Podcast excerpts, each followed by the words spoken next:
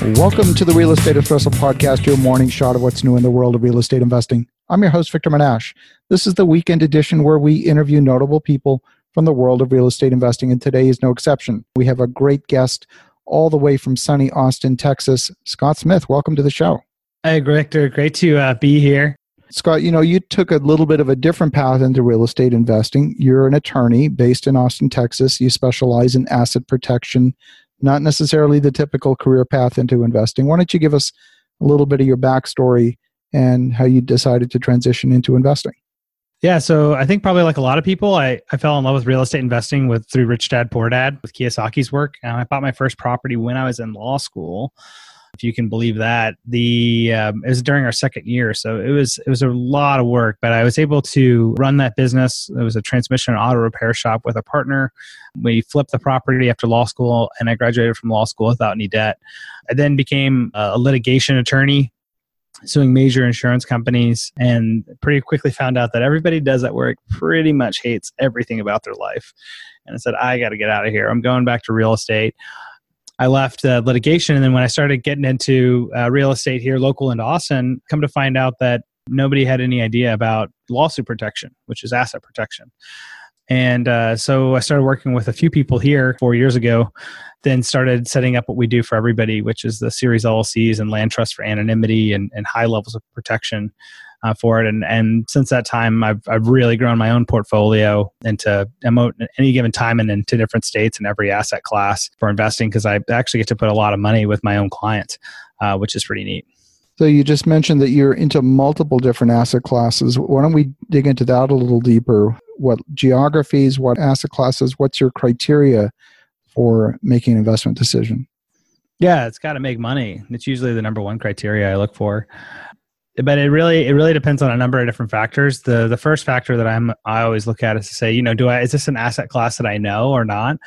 Personally, like am I an expert in here? If I'm not an expert, then I always will partner with somebody that is an expert in that asset class. You know, if the numbers make sense, right? Of course. From there, I look at once I can have a partnership with somebody there, or I know I'm an expert enough to actually know that the asset is going to be, you know, a quality asset.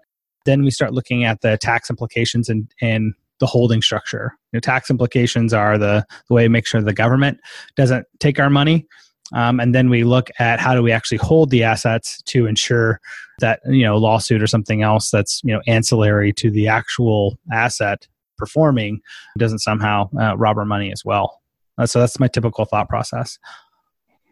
Well, certainly as an asset protection attorney, I mean, you're aware we live uh, here in North America, United States in particular, is the lawsuit capital of the world, uh, with I think 94% of the world's lawsuits originate in the United States.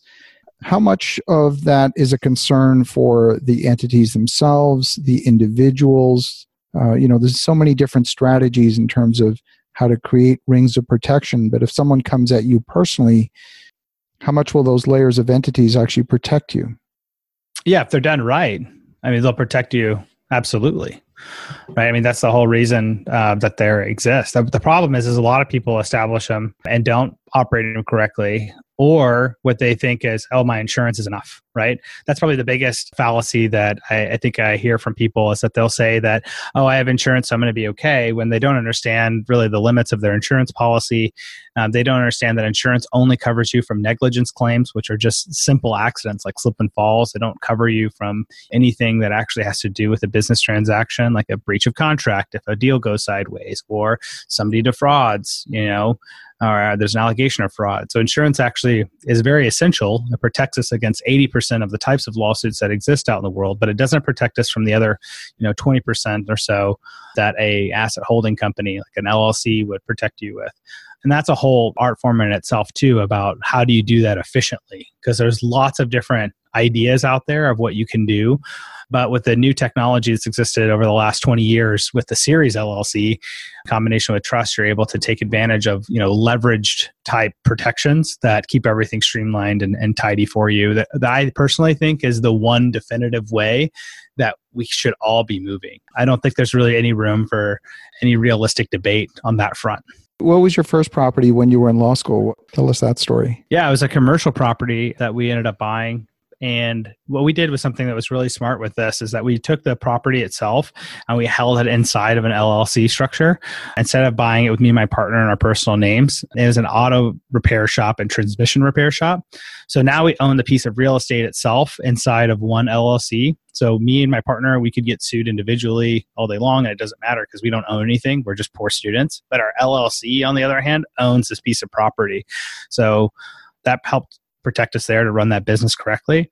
So but then every day with you know transmission auto repairs you can imagine that people are having disputes and sometimes these disputes can be really big. Like so we had like $25000 orders that we were processing as law students that were for like wiring harnesses for dump trucks you know which has to do with the transmission work. So those carry with a lot, a lot of liability right? Like what happens if one of those deals goes sideways? Remember i mean we bought this property for $20,000 total. So one lawsuit probably could pretty much wipe us out. So what we did is we established a separate LLC, uh, referred to as an operating company, and and that's where we ran all of our business transactions through. So we have one llc that owns the piece of property and all of the assets. And then we had a completely separate llc that handled all of the business transactions. Um, so that way if there was a lawsuit that somebody says hey you guys didn't do xyz you know wiring harness right or, or whatever right? They would end up suing like our operating company they wouldn't end up suing to get to like our actual real estate and our hard assets and our cash reserves, et cetera. All of those were protected inside of a completely separate LLC. And that's the same type of structure that I actually use right now for all of the 1500 plus real estate investors, you know, holding over, you know, 1.2 billion dollars in assets all over the United States. It all comes down to that fundamental principle of separating all of the operations of a business completely separate from all of the assets. So, phrased a little different way, you're separating the assets from the liabilities because the operating business carries the most liability. Yeah, that's right. Yeah, you'll have the asset holding company, which will own everything, but it won't do anything. And then you have a separate, you know, operating company, which will do everything, but it doesn't own anything. Fascinating. And today, the marketplace obviously has changed an awful lot since the days when you were in law school. Prices have come up dramatically. There's a people are paying crazy prices in today's marketplace. How are you sourcing opportunities that meet your criteria? Uh, it's a lot of through relationships, right? So one of the cool things that I have, I have a monster network of people. So we have a whole d- internal deal network that we use for you know helping pair people deals with money and money with deals and whatnot that are all clients. But for me, that's actually where I find all of the deals that I get into is from the deal network that I built through my own company but you don't have to start a company or have a company to be able to develop a deal network. I would recommend doing is is just trying to get involved with some paid memberships to kind of like exclusive networking. I found to be really um, powerful for me as well too. I mean, they're expensive, right? Like ten thousand plus dollars a year to get involved with some of these groups. But I found it to be the one way that saves me a bunch of time from wasting time on meeting people, a lot of times you have to kiss a lot of toads to be able to find somebody good. But as you climb up the ladder, right, you realize pretty quickly it's that you don't really have the time to waste on, on kissing all those toads. And that's where paid memberships can be really uh, powerful. And there's a bunch of, you know, people that have great networks for that. Yeah, there certainly are. I understand exactly what you're talking about. Yeah, I, I think it's great. You know, one of the things that that I found is really good for with deals too is is also to have something that's new and different. So we do a lot of work with series LLCs and trusts to be able to compartmentalize every asset and hold them anonymously, right? And that's a pretty unique piece for what real estate investors that are anywhere in the country can be using no matter where, where the assets are and so like that's a unique piece of knowledge to be able to bring into a group that gets you access to the different groups and gives you something unique and different to talk about to kind of create like a little bit of magnetism. That's just what I do, right? But any of us could develop something that was similar to have just a unique piece that you get known for inside of those communities. And that doesn't even have to be your profession. It can just be something that you enjoy sharing about. And, and that's a great way to, to build your, to your network up. One of the things you said at the start of the conversation was you really partner with people that are good operators because my experience there's no such thing as a passive business. Uh, they're all active businesses. Now you can make a passive investment in an active business and you can get mailbox money that way. But for example you're running your law practice. You're not managing properties. You're not managing transmission shops or any of that kind of stuff. You're focused on managing a portfolio. How do you select the right partners? How do you know that the right partners are the ones that are going to deliver because at the end of the day it all comes down to execution and even a piece of real estate is an active business It really comes down to the agreements you get into. One is, you know, who do they have like that are in in that deal that you actually know um, that you guys can do some collective vetting? How closely are you actually able to watch these guys? So one of the agreements that I'll go into is that I always have it as part of any of my agreements that I get to inspect all of the books within one week one week's notice. They have to produce for me all the financials. And I like being able to do that because I'll just spot check what's going on with different financial pieces um, and then see if that matches up with all of the disclosures they've been making and telling us along the way. The the reality of the situation too is that you need a team of investors that you work with over and over again once you get to a higher level because you don't really have a lot of time. So then you guys need to like you have to mutually share the burden of what we do. Uh, mine's a little my my situation might be a little bit different than most because all we do for Royal Legal Solutions is real estate investing, right? For real estate investors all over the country. And we're a one stop shop for it, which means I have in house all of these tools of what we do for vetting everything for clients. So I have a bench for me that I get to use, but that's because it's the same bench I use for everybody else out there. So that's kind of like a maybe an unfair advantage. Well, if you didn't have the law practice and you were focused on real estate investing full time, you would need that same bench, right? Oh, absolutely. Yeah, but you would just be paying for it, right? Like you would hire like a, a, CPA and you would hire an attorney to be able to offload those pieces to you, and then you'd probably have your own private network of investors that you would work with. I recommend for most people is that they focus on one asset class because that's usually all the bandwidth most people have is to really get good at say like, you know, one to four unit properties. They try to shotgun into too many things, like it doesn't work well. One thing that's helped me is because I own my own bench and this is all I get to do, then it allows me to to capitalize on better deals throughout the country just because I have the bandwidth for it, right? And I actually get paid to learn all of the you know the latest and greatest of what's going on with all these pieces because that's what people will hire me to talk about and to speak about and to consult on. So when you go into a particular market that maybe you haven't been into before how do you perform due diligence on that market? What are the things you look for in the local market conditions to say this is a, an area where there's maybe a stream of investment, maybe an area that I want to be putting that boots on the ground infrastructure and investing for the longer term? Yeah, so most of the time I'm looking at jobs you know, is this place growing in jobs? I mean, it's jobs, jobs, jobs all the time. I won't go someplace unless it has, you know, the job growth is coming and people are actually moving to town because that's just a, the basic, you know, economics. From there, I'll also only go into an area if I have somebody already that is going to be an expert in that area that's going to be the boots on the ground. That's not just a worker. It needs to be somebody that has to be able to come into the deal that says, I'm going to actually be the executor of you know 95 to 99% of everything that's going to go on here and i'm going to have money tied in this deal. Deals that i'll never do is where people will come into me and say well if it's something i that's out of my control and they also don't have any money in it. So they get like a, you know 30% you know general partnership take for for just putting the deal together. I'll never do those anymore, just because I find that with those types of deals that there's not enough risk on their end of losing money to make sure that they're really going to um, pull it out. And ideally, uh, going into that type of deal, I want it to be enough money that that person has at risk that it's actually like a decent percentage of their entire net worth. Right? I mean, it's really different. Like you know, hundred thousand dollars is a lot of money, right? But it's not a lot of money to a lot of guys I work with that they could be like, eh, I lost a hundred grand on that deal, no big deal, right? That's not who I really want to partner with if they're going to be the person that's in control of making sure that that deal runs right. I want the guy who's like can't lose the hundred thousand dollars, so he is like doing everything in his power to make sure that this deal has to go through right. So, Scott, you've emphasized an awful lot in today's discussion um, the structure, uh, lawsuit protection, and you know there's no shortage of investors out there that can speak to you know the investment side. So let's let's focus a little bit more on some of the things that you've seen in your role as an attorney. Uh, what are some of the things that we should be watching out for? Maybe you have some stories.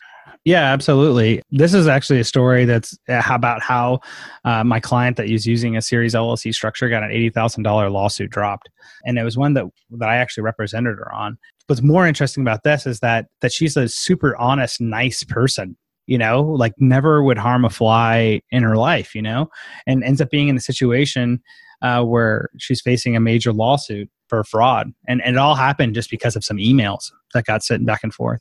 What happened was that the buyer ended up asking her what plumbing did you replace underneath the house? And her response email was all the plumbing has been replaced. So what ends up happening is that, you know, six months down the road, there's a leak in some of the plumbing that's in the upstairs bathroom while they're on vacation and causes $80,000 worth of damages, right? So then the buyer's like, holy smokes, you know, I got $8,000 worth of damages and you told me all the plumbing was replaced. And my client says, no, no, no. You asked me what plumbing underneath the house was replaced. All the plumbing underneath the house is what I was referring to. Well, this is what you right. call a misunderstanding, right? In the legal world, what we call that is fraud because we don't know whether what one person said was deceiving or not deceiving. So that becomes a question that eight random people get to get put into a box to make a decision about what actually occurred there. And that's actually where our current status of our legal system is. And so if you don't like that, what you end up having to use is legal structures that we had in her case, which was a series LLC structure, that it got the lawsuit dismissed because after the time of the sale, we had already distributed all the funds out of the series. And so there was nothing there to sue against. It was just an empty entity, just like if it was a traditional, you know, one off single purpose LLC, right? So there's nothing there to sue against. So even if they won the lawsuit, they would have got nothing out of it. So they just discontinued the whole thing. But those stories aren't uncommon, right? If you have the right legal structure in place, what you'll find is that people will with like a series LLC, which really reduces the amount of assets that are held in, in any individual series down to one single asset, you find that lawsuits just get dropped because the will for somebody to come after you and to try to fight through all these layers of protections that you can create very efficiently with this modern technology with the series LLC makes it where people are saying, well, I don't want to I don't want to do that lawsuit. I'll just take the next lawsuit. Because eventually, at the end of the day, that's what attorneys are doing, right? They're selecting lawsuits based upon what's the easy money they can get. And if you make yourself, you know, an attractive target, you know, all of a sudden you find yourself people not very anxious to sue you. You know, that very powerful lessons in that particular story because I'm sure many of the listeners can visualize a misunderstanding that's occurred by email I mean, I'm thinking about several that have occurred even in the last month.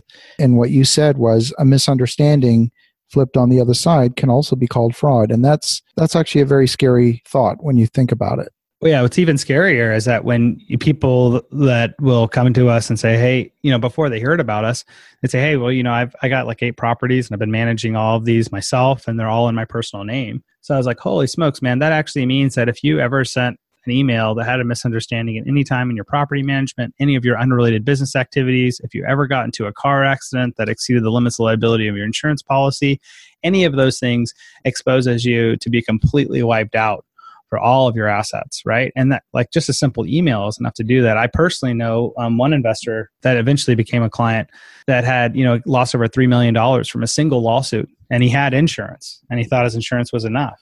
And, you know, it's from similar types of, of of circumstances. You know, we, we typically assume that only bad things happen. Uh, you have to be dishonest or something like that to get sued and to have and to lose. Uh, and when the reality is, is that really good people get sued and lose every single day. I mean, so much so that over you know here in the United States, over a 20 year period, as a real estate investor, you have a 95% chance of being on on the wrong side of a major lawsuit. Um, so the questions really become about saying we don't know when it's going to happen, but it's almost guaranteed to happen. And then what position do you want to be in when it does happen? Fascinating and sobering at the same time. Yeah, it, it's sobering, but the, the, you don't have to live in a world where you have this much risk. You're able to live in a world with, with just a few simple things put in place. And you're, not talking, you know, $10,000 plus to put this in place. You're talking a lot less than that. You can put things in place that says, hey, you know, I, I can hold all of my assets inside of a, a, company structure, like a series LLC. I can make it anonymous by using trust so people can't find out what I own or what my company owns. Hopefully, nothing happens, right? Or if something does happen, hopefully it's small and my insurance company will step in to cover it. And if something really catastrophic happens and my insurance company denies coverage, if they deny coverage, for any reason, then I have this company structure to fall back on that says that I lose little to nothing. And that's the world I choose to live in, is one that I want to have a lot of control over making sure that, you know, random things can't happen to my life that cause me catastrophic damage. And especially when I can be like, okay, cool, that's an easy one to solve. I'll just get some insurance. And that's essentially what asset protection and liability protection through company structures is. It's it's insurance against lawsuits. Well, I can imagine a number of listeners are thinking to themselves, when am I going to get Scott's phone number? So, folks want to get in touch with you. What's the best way to reach you? Well, we have a ton of great information um, on our website. It's the royallegalsolutions.com website. I encourage everybody to to jump over there and, and check that out. We have free ebooks and all kinds of free information. You know, you also can give us a call at 512 757 3994. Uh, you can email me directly at scott, S-C-O-T-T, at Uh, we also have a special link for you, Victor, and for all the listeners. That'll be the royallegalsolutions.com slash espresso. And what that's going to have, it's going to have a, uh, lottery drawing um, for all of your listeners that come uh, that come over. Uh, we'll have a set period of time there, so everybody come you know jump in immediately. We're going to cap it at two week period and we're going to raffle off a, a, series LLC as well as a number of other items um, that'll be you know five to ten thousand dollars in total value of all of these different legal building blocks that we use for investors. So it's a great way to come in and get some really high quality, really valuable things that, that everybody should be using. Thank you for doing that. So royallegalsolutions.com slash espresso for lots of freebies and a chance to win a package of some great legal tools it's uh it's pretty exciting and we have all that information up on our website. Um, and if anybody wants to give us a call we're happy to talk to you uh, for free to give you some basic info and, and give you you know whatever we can to help you get educated. We give everything away for information purposes all for free. So we don't hide anything behind um, any types of paywalls or anything like that. Oh, i love it. Well scott great to reconnect. And for the listeners at home definitely check out royallegalsolutions.com reach out to, to scott if you've got any questions and in the meantime, have a great rest of your weekend. Go make some great things happen, and we'll talk to you again tomorrow.